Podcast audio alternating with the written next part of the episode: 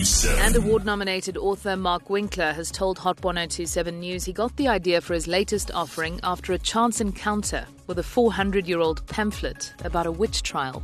His novel, The Errors of Dr. Browne, is up for this year's Fiction Prize at the Sunday Times Literary Awards in partnership with Exclusive Books.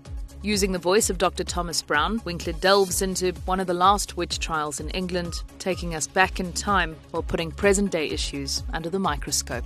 Hot 1027's Jenny Crwys-Williams has more. So, our very last novel that we're looking at is called The Errors of Dr. Browne, with an E, by Mark Winkler. I mean, the book is set in 1665. You chanced upon a pamphlet called A Trial of Witches nearly 400 years ago. What the hell were you looking for? I actually don't recall. I was busy researching, it was during lockdown, so I was busy researching something completely different. And I did that thing where you researching, I don't know, blue whales and you end up on the moon, you know, and that's where I went down the internet rabbit hole and found this very, very strange, very badly written short pamphlet. So, who was Dr. Browne?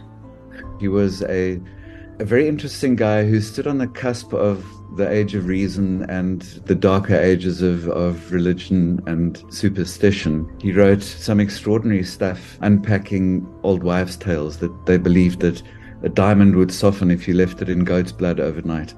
And for some reason, he got roped in by Sir Matthew Hale, who was Chancellor of the Exchequer and also a judge on the, you know, those assizes were traveling courts that went around the country and he got roped in to act as a witness in this thing, and he he appears as a witness in this little pamphlet.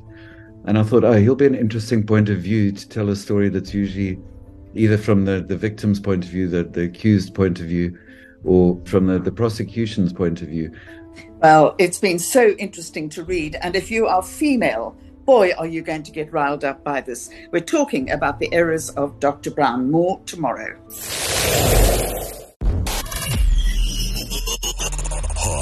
1027.